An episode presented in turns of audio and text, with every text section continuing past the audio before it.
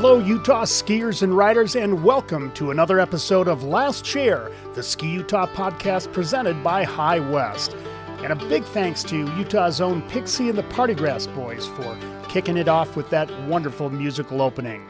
Well, the season is now here with snow blanketing the Wasatch, and what an amazing November we've had here in Utah. After the quick end to last season, it's nice to see the lifts getting ready to spin again.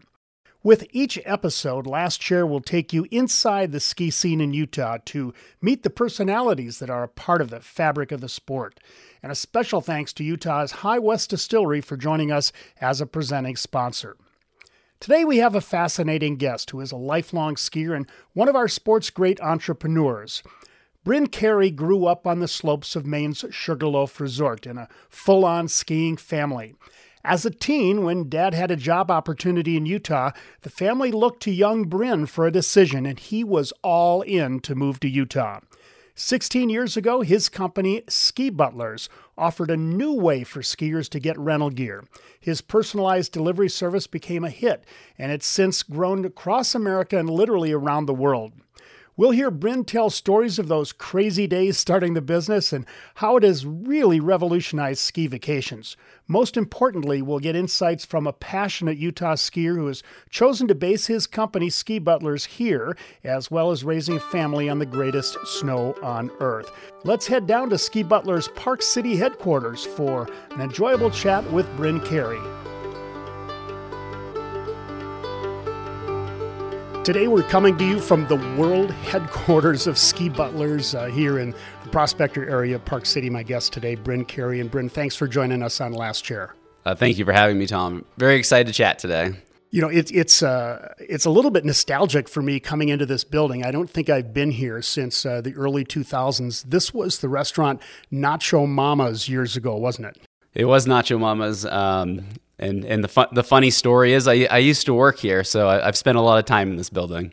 Yeah, it, it, it was by far our favorite restaurant in Park City, and we spent a lot of time uh, in these walls. It's a lot different today. I went into the main restaurant part, and it's full of skis now. We, we have we have tons of skis, but I don't know if you noticed, we did keep some of the uh, famous murals from Nacho Mama's up on the wall. So yeah, it, I mean, it was it was great to great to see that. And how have you and the family been getting along in these kind of crazy times this summer?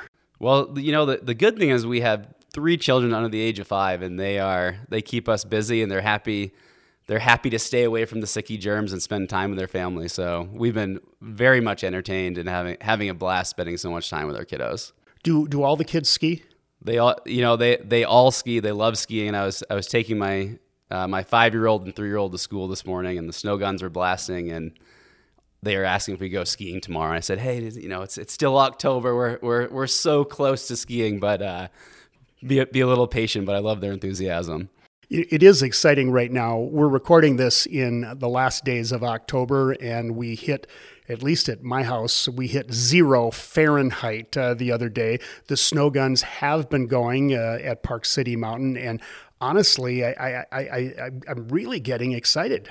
Oh, I, the the first time they turn the snow guns on every season is one of you know it's one of the best days, one of the best days of the year, combined with snow over the weekend and uh, cold cold temps this week. So it, it, feels good. Yeah, it does. I mean, it is cold. You all of a sudden guys say, "Oh, gee, did I did I drain the hoses? You know, how's the pressure washer doing? You know, all of that scrambling when it does get cold." But that's what we love. And we're you know what us locals were never we, we always forget to put that stuff away. So this was a this was a good wake up call. yeah, I'm glad I'm not alone in that. So let, us let's, uh, let's talk a little bit about your background. And you grew up in Maine. And for those listening to the podcast who have not been to Sugarloaf, Maine, it really is quite an amazing place. But what was it like growing up there as a young boy? Well, I, I look back at my time in Maine, and I I thank my parents all the time for for growing up there. Um, Sugarloaf, Maine, is in the middle of nowhere. Uh, it's about 30 miles from Canada. Um, it's four hours from Boston. It's two hours from the nearest city, Portland, two and a half hours. And so you're, you're really you're really isolated. But you learn to grow up uh, hiking in the woods, skiing in the mountains, playing on the rivers, uh, playing on lakes, and just really enjoying the outdoors. And uh, it, there, there, it is such a special place to, to go back to today, just to to kind of get away from everything, and um, and that's something I'll, I'll always remember about Maine.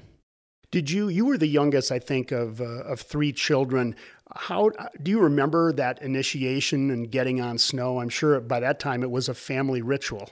Well, yeah, and, and we skied at Sugarloaf Mountain, and it's just it's just what we did. I you know I didn't know anything else, and uh, the season would start, and we would ski with the family. Uh, Sugarloaf had amazing children's programs, so on the weekends we'd have a bunch of little rugrats skiing around, hitting jumps, going in the trees. Um, after class, we'd ski with the family. My my older brother and sister were were ski racing, so I was always looking up to them and, and trying to keep up with their their friends, and uh, it was just a really special time. Your your mom and dad were influential. I mean, you were a complete skiing family. We are a complete skiing family. Uh, my dad worked at Sugarloaf. Um, my mother was a nurse, but she she would come up and ski every weekend with us, and so I, I didn't even realize that there were people in this world that didn't grow up and ski every day. I mean, I just thought that that was that was the part of that was that was the part of life in the winter. Everyone gets snow and everyone goes skiing um, and enjoys the, enjoys the outdoors. And so that's that's something I've always I've always done, and that's what what I do to this day. You know, I always looked up to your father, your father Chip Carey, who at the the time was the PR guy at, at Sugarloaf. And I remember this is many, many years ago, probably back in the early 90s. We did a U.S. championship alpine event at Sugarloaf. And uh, your father, Chip, called me up and said, Tom, we should do a, a, a big press conference down in Portland. And I said, Chip, nobody's going to come to that. And he said, no, no, no, they'll come to that. And so I flew out there. It was the first time I'd ever been to Maine, still hadn't been up to Sugarloaf. And we did a press conference by the airport, and we had like 25 or 30 media. And I, I, I, I, I talked to your dad, and I said, man, you, you, you really, you know what you're doing here. You know your market. And, you know, from that point forward, you know, I watched him, and he was really one of the sport's great promoters. Yeah, I think it was just something he he really enjoyed, and I, I think it came from skiing, but it also came from Sugarloaf. Um, and and Sugarloaf is unique, and I think my dad had a good product to sell. Is when once people, it's hard to get to Sugarloaf, so so getting people there is tough. But but once you're there, it's a it's a special place, and you, and you have this feeling, and you always want to go back. And I think my dad was really good at, at selling that that feeling. You were there until you were, I think, in your early teens, was it? Yeah, we moved out, yeah, through age 15, yeah, in high school. Before we move on to Utah, which has become your home, what were some of the values or lessons that you took away from those years growing up in Maine? Well, I, I think um, Mainers are, are down to earth people. They, um, they don't need a lot of stuff. They enjoy it. They enjoy company. They enjoy family. They enjoy being outdoors uh, very respectful to each other, um, very kind, um, and and always the biggest fan of Maine. If you ever meet a Mainer, they say, you know, they'll talk about, I'm talking about Maine today, sitting here in Utah, right? And so I think a lot of those things I carried to Utah, but carried, you know, throughout other things I've done in my life as well. And, um, you know, I, I hope to pass that along to my kids. And it's why, it's why we like to go back to Maine for all those feelings and, you know, to kind of center yourself. So, so you're 15 years old, and Dad comes to you and says to the says to, well to you, you were the youngest, and I think the others were out of high school or close to it at that point. Uh, what do you think about moving to Utah? I mean, what struck you at that point? Well, the, the, life's about timing, right?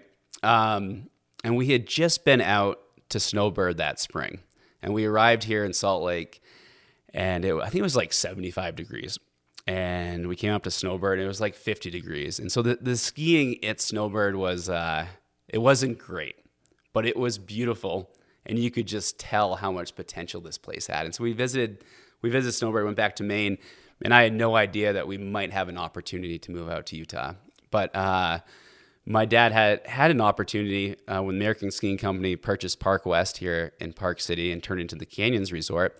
Uh, they asked my dad, said, "Hey, would you be interested in moving out to Utah to become the marketing director? Um, or would you be interested in going to, I think it was Mount Snow in uh, Vermont to go there, or you can stay stay in Maine at Sugarloaf.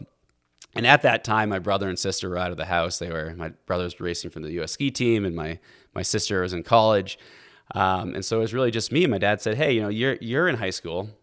Um, we've lived here for 30 years. Would you like to move to Utah?" And it was just one it was just one of those moments where I said, "Oh my god, we can move to Utah. with some of the world's greatest snow, with some of the best mountains. And my family, our family, a saying in our family is "Camp Carey every day an adventure," and we have T-shirts that say that as well. I was like, this is just this is just another adventure, and so really not thinking about it for probably more than a day. We're like, yeah, let's do this. Let's go to Utah. Let's let's let's do this new adventure. And again, skiing was the center of this all. So although it was a different place, the values and everything were very similar. Did as, as you thought about that decision, did you hearken back to that spring day you skied snowbird in the warm temperatures? I, I it was it was part that and it was also part Maine is one of the coldest places in the world to ski. And there are so many cold, dark days that really make you tough. And so it was the combination of that and the opportunity to come out to this to the the beautiful blue sky, the dry the dry climate here, um, the greatest snow on earth and huge mountains. And so yeah, so it, it was a it was a combo. You, can, can you remember much about that time you did ski at Snowbird before you moved out and some of the runs that you took or any experience you had there? Well, I can remember the tram, and to this day, one of my favorite runs is High Baldy. Um, and but but you know you, you kind of you, you rise up in the tram and you it overlooks all these bowls and you can pick your lines and you can see people skiing over here or over there. And it's just a totally different experience than the east coast where for the most part you're on a trail or you know very tight wood skiing. And so the, i just remember that that openness and that fall line skiing right? Because you get off the lift and you can hit the fall line. I think it's the best thing you can do. You can just go down the steepest part of the run that has the most vertical and just kind of float down. And I, I, I remember that, that, that, that's like what I re- remembered Utah as. And it, it, it is still, I mean, I imagine you get over to Snowbird a lot and you have those same memories today. I have the same memories today. It's, I, I get, I go there and I have a, a very calm, peaceful feeling and just happiness and go, wow, this is, this is why I do what I do. This is why I live in Utah. Um, and I just I just love it. So when you moved out here, Dad was working at Canyons, and this was actually in the lead up to the 2002 Olympics. Uh, how did how did that experience begin to transform you living here in these mountains in the Wasatch? Well, you know, I think the one thing I think about Utah and Park City is opportunity. And coming from the backwoods of Maine, we there there wasn't a lot going on outside of Sugarloaf, and you, and you come out to Utah, and all of a sudden life was fast we had the Olympics in a few years. We had Canyons Resort was being built out from from a very small resort. It had all this potential. Um, Salt Lake was getting busier, and I think it was just like, wow, this, this is an ex- this is an exciting time. We're going to be hosting the Olympics in my new hometown. Um, what you know, what else could you ask for? In in a community of Park City, um, when I moved here, everyone's like, "You won't believe how much it's changed." And now I say the same thing today. But um, you know, just a lot of opportunity, fast paced, excitement, sport. Um, it's just so great. You know, going back to that time, were you were you connected at all with Bode Miller? I know you're a little bit different in age, but he was coming up at the time, going to Carrabassett Valley Academy in Sugarloaf, and then this was the Olympics where he started to make his mark. Yeah, and um, yeah, there's there's a, we didn't talk about that in Maine as uh, Carrabassett Valley Academy producing some of the, the greatest skiers in the you know the, the history of the sport. Um, and I and I only went to CVA one year, but with my brother and sister being at Carrabassett Valley Academy, I was I was a part of that culture. Um, during my and speaking to Bode specifically, during my uh, freshman year at CVA, Bode had just made the ski team, um, but he pretty much trained at Sugarloaf that year. And so um, yeah, I know, I know Bode very well. And when he came out here, and they had the Americas opening for um, the World Cup GS and slalom when it used to be here in Park City, as you know. Um, you know, I think one of Bode's first races, I think he got second or fourth in the GS, and like everyone's like, "Wow, where did this kid come from?" Um, it, it, you know, we're diverging a little bit, yeah. but that was quite an amazing year for Bode leading up to the Olympics. Uh, I've been involved in a few uh, projects to kind of go back in time. That win that he had in Schladming uh, uh, just a few weeks before the Olympics, and then he came here and he won two silver medals. Were Were you there for either of his silver medals? I was not, and it was the Olympics fell right when I was um, racing ski racing in college, and this was this big thing on my mind. Do I take the whole year off? What do I do? And I was going to the University of New Hampshire, um, and so I came out for a week in between, and so I saw a lot of the speed events at Snowbasin, but unfortunately, I didn't see the uh, the, the GS over here, and uh, and I think I missed the day of the combined where back then it was two slalom runs, and he made a big mistake in the downhill, I believe, and and came back in the slaloms and had one of the best slalom runs he's ever had, and I think got silver then crazy recovery in that combined downhill up on one ski, just totally,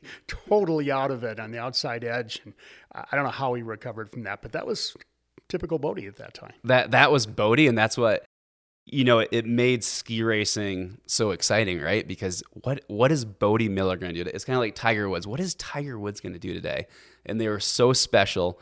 Um, such gifted. He's such a gifted athlete, um, and always always pushed it and always took risks and always took chances. And and to me, that was inspiring. We're going to talk more about Ski Butlers, the company that you have innovated. And before we do, though, I, I want to learn a little bit more about your background in ski racing and some of the lessons you learned as a racer that you've been able to carry over into business. Well, you know, I think the number one thing with ski racing is um, was being competitive, um, but also being respectful. And I, and when we go into ski butlers, is one of the things that that really I was I took my racing mentality of being competitive and the team spirit of racing um, in college and being the team captain, and I really took those things in the leadership and applied that to Ski Butlers and other things I've done in my life. Um, and you know, ski racing is a, it's an individual sport, but it takes um, ski technicians, it takes coaches, it takes your athletes training every day, your your or your um, peers training every day to push you to a new level. All these different things that um, that that really go to your your family life, your your personal life, your um, your school life, your business life. Um, and in addition to that, just the, the skills of being able to ski and enjoy the outdoors and be outside. I mean, it's, it's a foundation of my life. Like ski racing, I do not ski race today, but all those things I still do today. And it's, it's, I am so grateful that I did ski race. You, you were captain of your team at the University of New Hampshire. Uh, look back and reflect a little bit on what did you learn about leadership and leading that team as the captain? Being a leader, like first and foremost, you need to think big. You need to be positive, um, and you need to lead by example. And you need to be consistent. And with ski racing, you almost spend more time off your skis than you do on your skis. And so, whether that's doing squats or sprinting or stretching or what or, or watching film. And if you can do those things consistently day in and day out, when you know why why does this matter today, August 15th? The ski season starts maybe in November. Why is this important to today? And if you can do that consistently every day, you you gain an edge. And if you can lead a team to do everything consistently every day to a high standard, it's really amazing what you can do and what you can accomplish. And additionally, and if you do it as a team, everyone thinks of skiing as an individual sport. It's just, you know, it could be for selfish people. It's just for me. And, that, and it's not it because you, you are always pushing each other. And I think you see that with the ski team in Vancouver in 2010 um, and so forth. When, when the team is always pushing each other, it's amazing the results that you can have. And so that, that is something that, I, that, I, that I've taken away from ski racing and leadership. I, I, think back to that. You, so you're leading a bunch of college kids, yeah, you know, and trying to corral them into this type of precision. But they did at least come up through the sport. They wouldn't have gotten there if they didn't have some sense of that precision. Yeah, and and college, you know, college, it, it takes you. You have to be a driven person to be to compete in college. Um, not only to make the team, but then to to do it while you're in college because there's there's tons of distractions. Um, but yeah, we, we, our our teammates were very skilled, uh, and they were very passionate. You know, they're very passionate for skiing and what they did, and and caring for each other, and so we'd always see that. So let's fast forward now to ski butlers, and after you finished college, you're still living here in Park City. What was your pathway that eventually led you to ski butlers? Well, it it's it's a it's a few things. Um, the the the biggest thing is my dad uh, my dad, although he worked for ski resorts and worked for other people, he was very much an entrepreneur. Um, in Maine, he put on uh, running races on the side. He had the he had the uh, Canadian Club Celebrity Cup uh, ski event that he he kind of did on the side. He he had a silkscreen printing business randomly in our basement. Um, the list goes on and on. I, from a young age, my dad was always like, you know, be your own boss. He goes, there's you know, if there's one re- not not regret, but if there's something I wish I could have been more my own boss. He's like, just be your be your own boss and do things. And I the, the very specifically, I was in seventh grade, and they had this thing called Kingfield Days, and I I got a root beer kit for Christmas or something. I started making root beer, and I was like, you know, why don't I make root beer? And I'll go sell it at, at the Kingfield Days. And so I made BC Cola and BC root beer and made like 100 bottles. And I went and sold it at the Kingfield Days. And it was my first real entrepreneur thing. And I, re- I remember a few other people were going to join me in this, and no one else did. It just became myself, and it was just a learning lesson. Like if you hold yourself accountable and you do something, you put yourself, uh, you know, above other people that might not be able to hold themselves accountable. The root beer was horrible; it was flat, um, but people still bought it.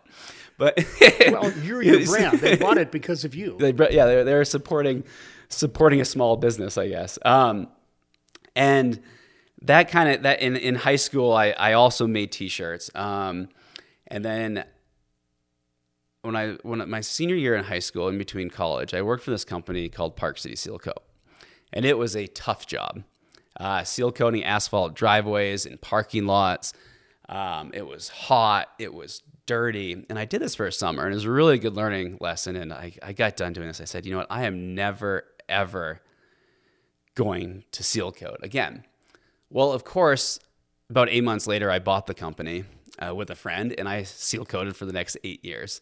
Um, but it was this. It, was this competitive spirit. It was this risk. This one of my favorite quotes is the greatest risk in life is to risk nothing.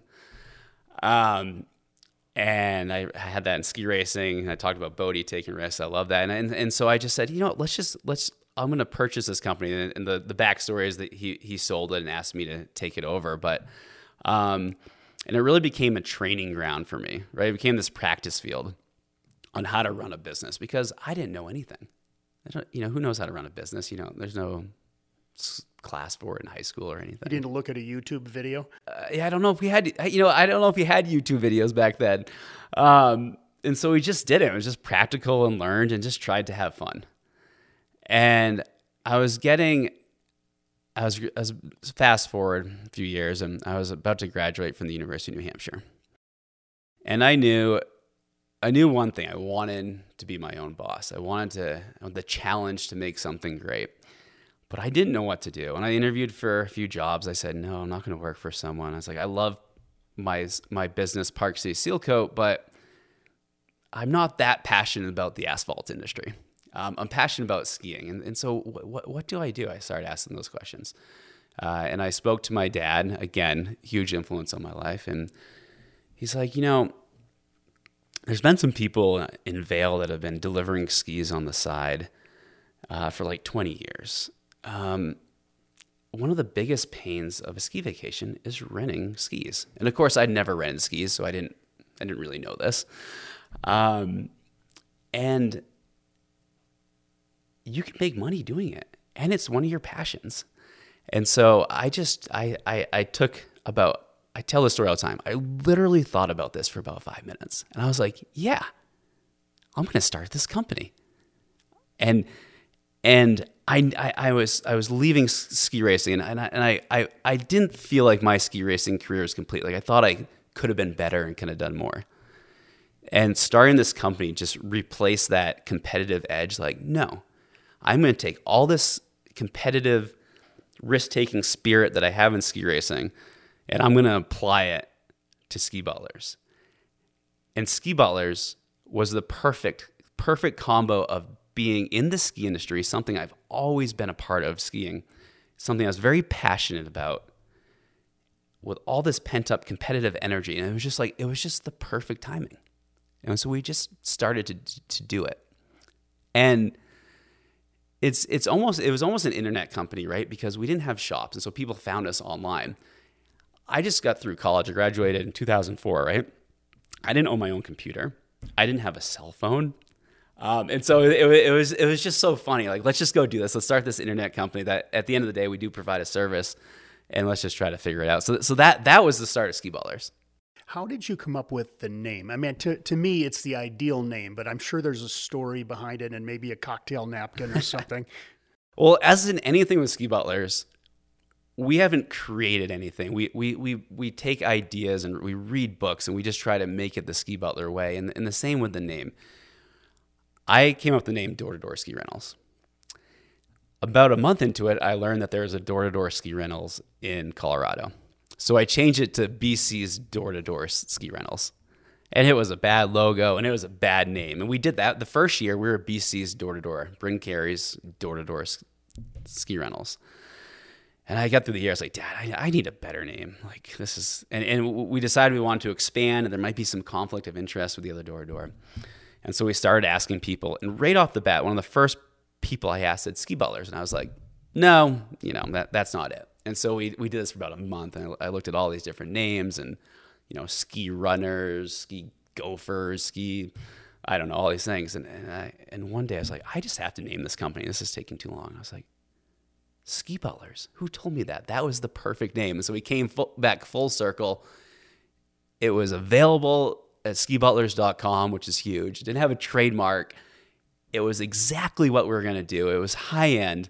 Um, and again, it was just the perfect. It was the perfect name. What was the market like at that point? Were, did you have much for competitors with that same concept? It was. It was basically you had the normal traditional ski shop and ski rentals, and they didn't do delivery, and a few would do it on the side, but it wasn't their one thing. It wasn't their main thing, so they weren't that uh, th- there was a, a, company called Black Tie um, and Door to Door that was also and Skis on the Run here locally, and we were all we were all starting up um, around the same time. And one thing that happened the first year, we were so successful here in Park City. Like people just loved the service that I was like, whoa, we need to go to Vail, we need to go to Breck, we got to go to these other big boys. Um, and so there was a little bit of the wild, wild west, like trying to expand really quickly. How do we, how do we get into all these markets to ultimately get a network of customers because as you know a lot of a lot of people love love their park city love their deer valley but they might also want to go check out aspen one year. They might also want to go to jackson hole one year. Um, they might want to go to snowbird over park city. So we wanted to make sure that we were we were the leaders in this kind of wild wild race to get in all the different spots. Um, and at and and at the same time, I thought we would have a lot more competition from the ski resorts and the other folks, and and they they really stuck with their model, and we went with our model. Um, and to and to this day, it's kind of the, a lot of the same players that are that that are that are still here. You know, a lot of small mom and pops haven't started to do delivery. What were the things that helped your concept to really click with skiers when you started? Well, and, and when we started, it's interesting because people would call up and because delivery was so new, we'd get the same questions. Okay, you deliver. What if my boots don't fit? We bring extra boots. What if I break a pole or it snows? I want to change the skis midway through the through my rental. We offer support. What happens when uh, we're done with the gear? We pick it up. And so there's this really there's this really big like educational period where people were curious. Would this actually work? Now what really made us grow is the people that tried us, they absolutely loved it. I mean, we I used to do tons of deliveries back in the, the start of Ski Butlers. And I would I would I could not believe how happy our customers were. Because a ski vacation, as we all know, can be complicated. Um, it can be frustrating. Um, and one of the biggest things was always standing in line at a crowded rental shop sweating in all your gear with your kids running everywhere, knowing that ski lessons start in 15 minutes. Like, who would ever want to start a ski vacation like that? And we changed all that. Like we we just solved that because we would not only could you get your gear in the morning, we delivered from when we first started 7 a.m. to 10 p.m. We now our last delivery is at 8. Um, but you could get the gear delivered to your place the night before. You could be drinking some wine. Your kids would be running around. You could hop out of the hot tub, come over and get fit. Um, and it was just so relaxing. And then you were ready to go the next morning. So that that whole stress. And so when people used us, it was that classic. Have you used ski butlers? And they tell their friends that. Have you used ski butlers? The, the reviews would all be, you got to use ski butlers. You got to get your skis delivered. And so that's what that just kind of was the rocket fuel that got this thing going. Is it just solved that need of avoiding a crowded rental shop. Now, I'm sure, like every business, you have evolved, but has it been more small nuances or any big changes in your product? Oh, it is.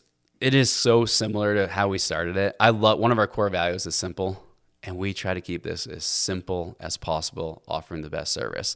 Now, early on, we offered a lot of brands.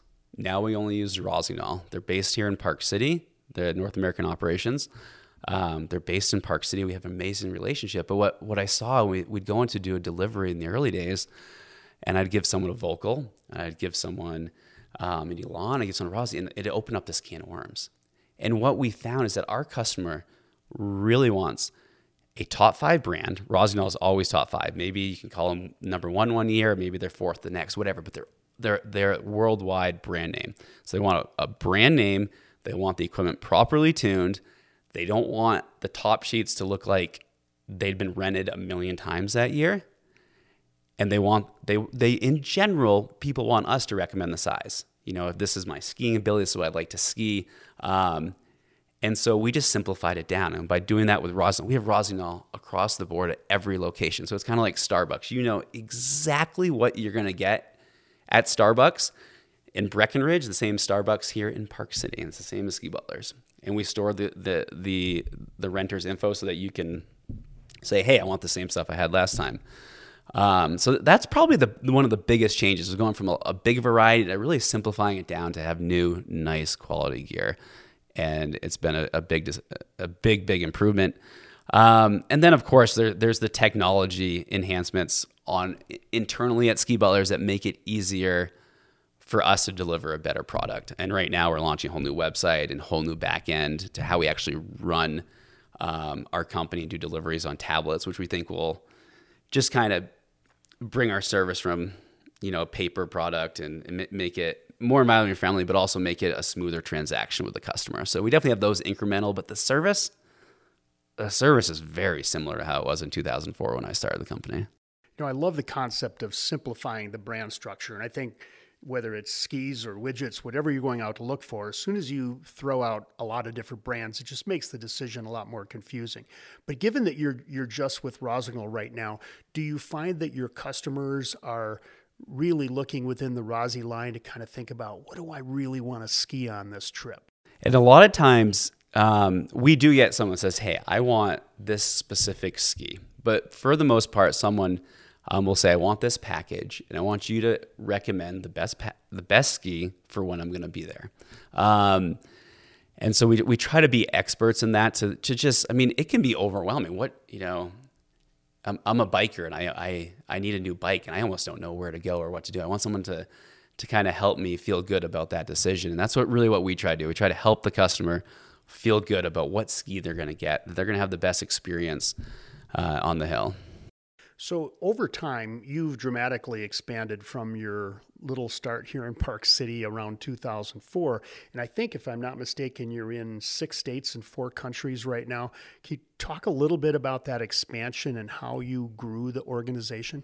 Yeah, and so when back in so we in 2004 we did Park City, Deer Valley Zone, and again we're so we're so successful, and everyone's like, you got to go to other locations, and I was like, okay, well, how do how do we how expand? How do you do? It? How that? do you do it?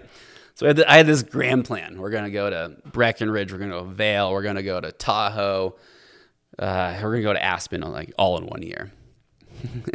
Did you well, do that? No, no. Thank thank goodness we didn't do that. Um, because I learned that that was not possible. And so we I finally said, okay, we need to be in Vail. So I expanded Vail, but I also said, hey, I, you know, other people asked me like, you know, Bryn, could I open a ski shop? I was like, ah, that's a good way to expand. They they could raise their own money and and make it happen, and we could expand quickly. And so I started franchising. Um, and so that was the main growth back back in the early years was let's my, my vision was let's get in the top 10 western ski resorts that people fly into that are high end this would be a great service for um, and we did that through me owning some and then franchising some. Over the course of time i've actually bought back a lot of the franchises. People have decided to go do something else or or, or this and that. Um, we do we still have uh, let's see four franchises here uh, in north america. So it's still part of how we operate.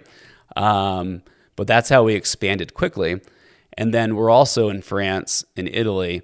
Um, and we don't know the culture in Italy. We don't know the labor laws. We don't know how everything works. And so we basically have partnered with companies over there. It's like flying Delta and getting on an Air France flight. Um, and so we partnered to do fulfill our service over there that already do delivery. Um, and it seems to work out really well. Has that given you a few really sweet trips over to the uh, Alps? we had a, we had a, it, it, has. It's a good excuse to go to Europe. And now I, um, I, I love skiing in Europe and the, the opera scene and the, just the different culture over there. Um, we were supposed to go as a team uh, in March of last year to go to Italy, um, do some business, see the World Cup finals, and then drive over to France. And of, of course, many many plans changed of March of this year. So yeah, we didn't they, go. They really did. Let's talk about COVID and the impact. And I was, I was, thinking about this, and there's probably some pros and cons to it. You certainly had to shut down like everyone else in mid March last year. But as you look ahead to this season, uh, does this play into your strengths a little bit? Yeah. Well, you know, I think as a company and internally, we we are good at planning. Um, but now we have to plan all the time because everything is always changing. And so I've got a really good team that is ready for a bunch of different scenarios. But in terms of ski butlers in this winter, or actually in terms of the, the ski industry, I think it's probably important to talk about is skiing is an outdoor sport with a lot of space. And so we're very fortunate that we're not in a, uh, we're, we're not the NBA perhaps, and we're, we're inside a tight building in the winter, right? And so the skiing, people are going to come and ski. Um, there are some pinch points, of course, with restaurants and uh, um, you know ski lodges and, and and restrooms and whatnot. I think the ski resorts are going to make that safe, but um, people are going to come and ski. And so at Ski Butlers, we're going, okay, well, how many people are going to come and ski? And but, but the, the, the one opportunity that we have and we're fortunate for is that we deliver. And you know, you we get our groceries delivered all the time now. We have our all of our uh, new ski gear is getting delivered. We, you know, we, we, we, don't go into as many stores, and so I think there there is an opportunity here for ski butlers that customers are going to want the safety of delivery, not going into a, a small, crowded rental shop to get their skis. And so, um, we we are excited to offer visitors to Park City and, and other places the opportunity to, to get their ski rentals in a safer way you know, we're on the eve of the ski season right now, and I know that skiers all over the country they're starting to think about their their ski trips. Season pass sales are up this year. Uh, you've just given a you know a nice little yeah, it's it's going to happen this winter. So for all of those people planning their trips to Utah, you're pretty bullish on this being a good experience. I yeah, and I, I and the good thing about these ski communities, and we're here in Park City right now, is that these businesses are so respectful and passionate about trying, you know, of wearing masks, of of keeping places safe, so that we're, we're so respectful in planning that when people come here, it's going to be a safe and enjoyable experience. And I think that's like most important. And then the ski resorts are also doing, you know, a great job to to lay out sometimes with reservations or limiting capacity or or whatnot to really make it safe. And so um, and people are excited. People, you know, skiing's a skiing's an escape. You know, you, you get on that chairlift and you, you know, you you brush the snow off your skis and you, your feet are dangling and the, the the cold air is going into your face and you just get this like this this good feeling. And I think people want that feeling. People want to escape to the mountains. I mean, in a normal year, we want that feeling. I do that. That's why I go ski at lunch a lot of days. I need to get a break from my from my work day, but to get a break from COVID, people are going to want that. And I think these ski communities are going to be really respectful to provide a to provide a safe experience. I think every everyone is trying to do that. Every small business I talk to here in Utah is is very concerned about keeping people safe. And so that, that that's a that's a good thing to have, not just hey, just come here, we're going to be open, we just want as many people as we can pack in this town. That is that is not the mentality at all right now. You really make a good point about this community and ski communities in general. I'll just relate it back to this summer as we traveled out and about, and we didn't make big trips, but little day trips and just drive trips. I never felt as comfortable as I've felt right here in this ski community with in terms of the respect that everybody had for for one another. And I, I, I think that will carry over to ski season. Yeah, and you know, as simple as as simple as, you know, employees wearing masks when you walk into a store to go shopping or, or limiting capacity in a store and say, hey, you can come in in two minutes when these people leave. I mean, that, that that's great. You go into the, the store to go shopping, you feel safe. It's awesome. And, and that's what's going to happen here this winter. I think the towns are going to deliver a, the safest experience you can have during COVID as outdoor recreational enthusiasts, we all do tend to be pretty good stewards of the space around us. I know climate and the environment has been a passion of yours that has woven its way into Ski Butlers, but it's part of your life. Yeah, it's sometimes I wish I wasn't as passionate about climate change because I guess it keeps me up at night and um, makes me work some extra hours. But um, yeah, eh, eh, ski butler, our, our, fifth core value is giving back to the local communities that have given us so much. And just just a huge passion of mine. I, I have to thank um, Jeremy Jones and Protect Our Winters early on um, to to introduce me to climate change. I got to thank. Um, I've been to three Al Gore's climate reality trainings. I went to the the Paris Climate Accord uh, with uh, then my like three month old daughter and my wife. Um, and it, you know, I just learned that uh, climate change is here, and I quickly, I'm a very solutions based person, and I was like, how can we make a difference and how can we help? And I think that's just just something that is part of Ski Butlers, is part of me personally, is part of my wife, and you know, we're we're always trying to. To, to give back to Mother Earth. And, and you know what? Maybe it started selfishly with skiing. Uh, Porter Fox uh, wrote a great book called Deep, and I highly recommend it. it talks about the history of skiing with climate change intertwined, and it, it, that was like the point. Go, wow, it's already here. I didn't even realize it. Um, and you know what? We we have to find solutions and do what we can, and um, that's what I've been that's what I've been fighting for, and um, it's just so I'm so I'm so bad. I almost get kind of fired up sitting here talking about it. I just like it's it's it's it's something that that we can solve and we can do it without fighting and we can do it without we can all do this and all have a part and every and everything can be good. It can be a it can be a big opportunity for for the ski industry and for the world. So people's interest in this lies at many different levels, but for the average person who's coming out here to ski or ride in, in Utah this winter, what are some simple things that you can suggest to they can they can do on their own to help make a difference?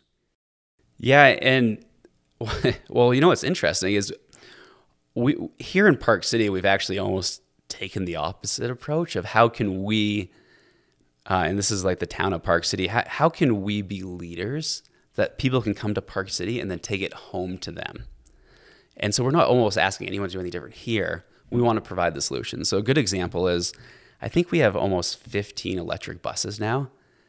And this was a this all happened as a grassroots movement here in Park City. And so when you come here, ride our electric buses. They're quiet. They got more space because they're not for the engine. They're um, they're smoother and they're driving around town. I mean, it's so cool. And so what, what I say is, come see the cool things that Park City is going. We're going to be net zero by 2030. This entire town, all of our electricity and everything uh, for renewables, how can you take that back to your town to make a difference? And I think that that would be the ask.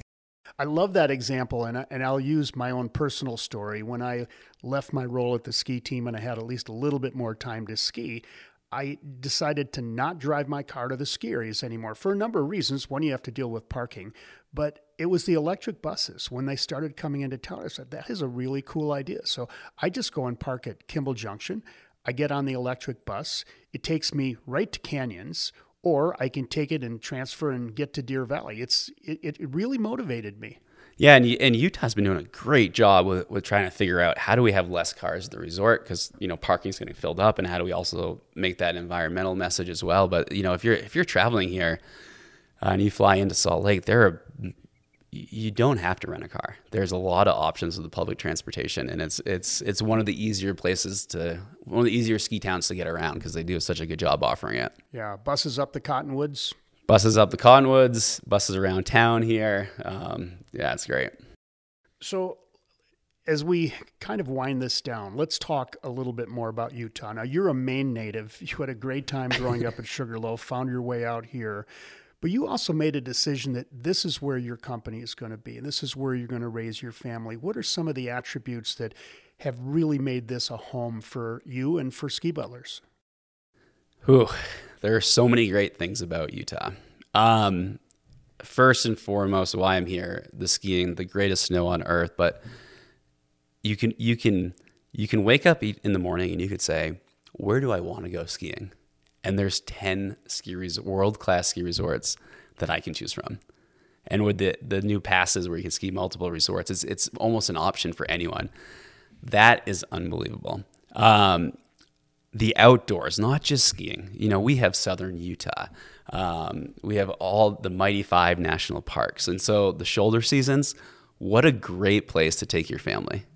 Like, to, to, to, to go hiking, to go biking. Um, we have a lot of rivers and fishing. Um, and so, so the outdoors is just, is so key. And then, I, you know, I, I love the passion, especially we're here in Park City right now.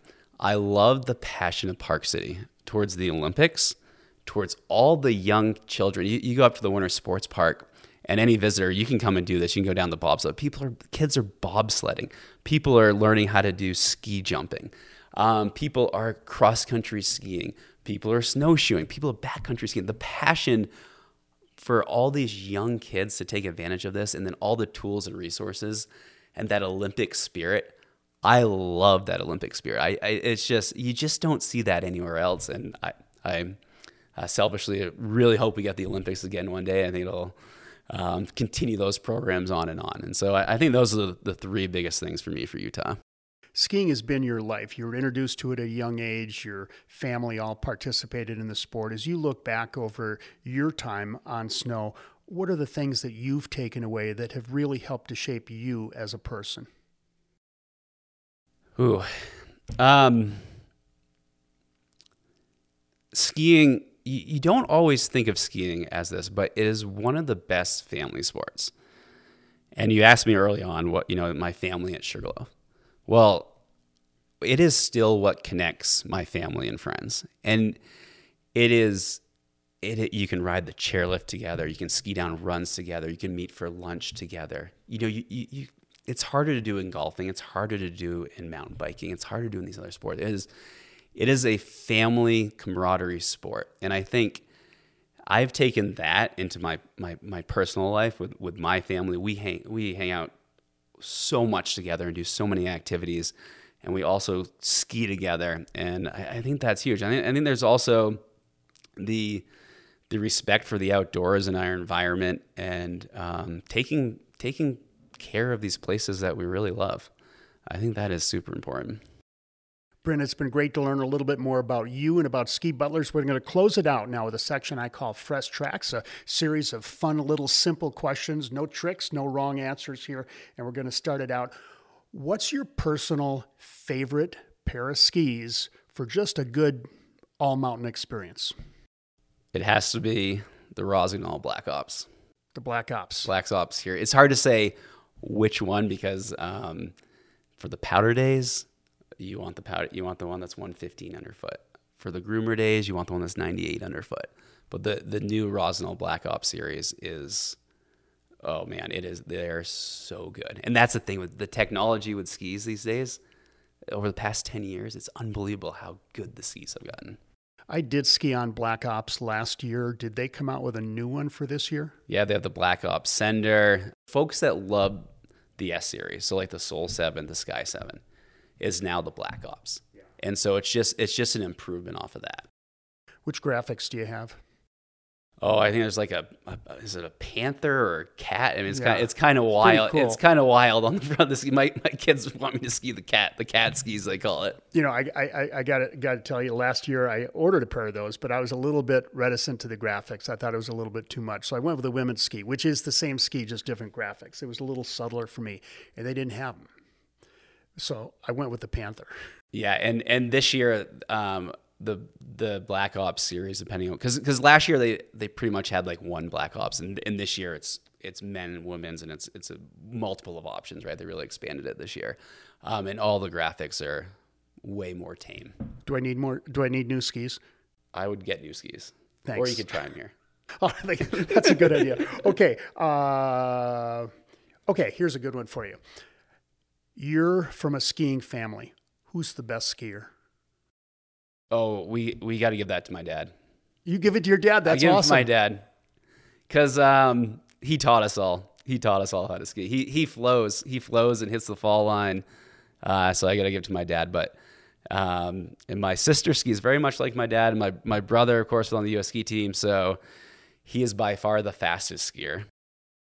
And Bode Miller's coach. And Bode Miller's coach. So he's he's pretty good too. And uh, parents are still living in Jackson? Still living in Jackson, still skiing 100 plus days a year. Sweet. How many days do you get? Oh, my my old goal was 75, and I, I try to do above 50 these days with yeah, kiddos. And hard, about half are with kiddos. So I got to 50 last year, but then Kachunk. We all know that. Um, strangest request from a Ski Butlers customer that you've actually been able to fulfill?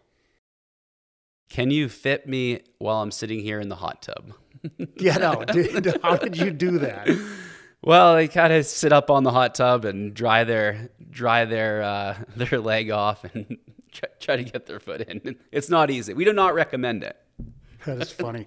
Uh, COVID aside, favorite Utah restaurant? Oh man, favorite Utah restaurant. Um, I'm partial to Silver Star Cafe here in Park City, as I, I lived at at Silver Star for a little bit, and I know the owners, and it is just it is the pork osso buco is so good. Hidden gem too. People don't know about that. People don't know about Tucked it. away, it's right at the base of the Silver Star lift, and uh, good, and you can ski down to it for lunch. So. Totally can. Yeah. Um, favorite Utah craft beer. Uh, proper Brewing Hospital IPA. That's a good one. Do they still make that though? I haven't seen in the store the past like six weeks, and so I, am I'm, I'm worried. But that is my favorite. I I haven't actually. I've not I've not gotten that one from the store before, but I got it down at the brewery. But yeah. that is a, that is a good one. Favorite ski run in Utah? Well, if I'm skiing Alta, it's High Rustler. If I'm skiing Snowbird, it's High Baldy. Um, they're both very similar, long, steep fall line vertical skiing. Love them. Last questions. Groomer, groomers powder, glades, or moguls? Powder. Powder. And I'm a ski racer. But you'll take powder any day. I will take. I I prefer to ski off the groomer. Bryn Carey, founder of Ski Butlers, thank you for joining us today on Last Chair. Thank you very much for having me. Appreciate it. What a fascinating look into Ski Butlers, an innovative business that is truly changing the face of ski vacations. I especially enjoyed hearing Bryn talk about his passion for skiing right here in Utah. Thank you to High West Distillery, the presenting sponsor of Last Chair, the Ski Utah podcast. And if you enjoyed the podcast, hit the like button and also subscribe on your favorite podcast platform. We'll be back with plenty of guests throughout the season.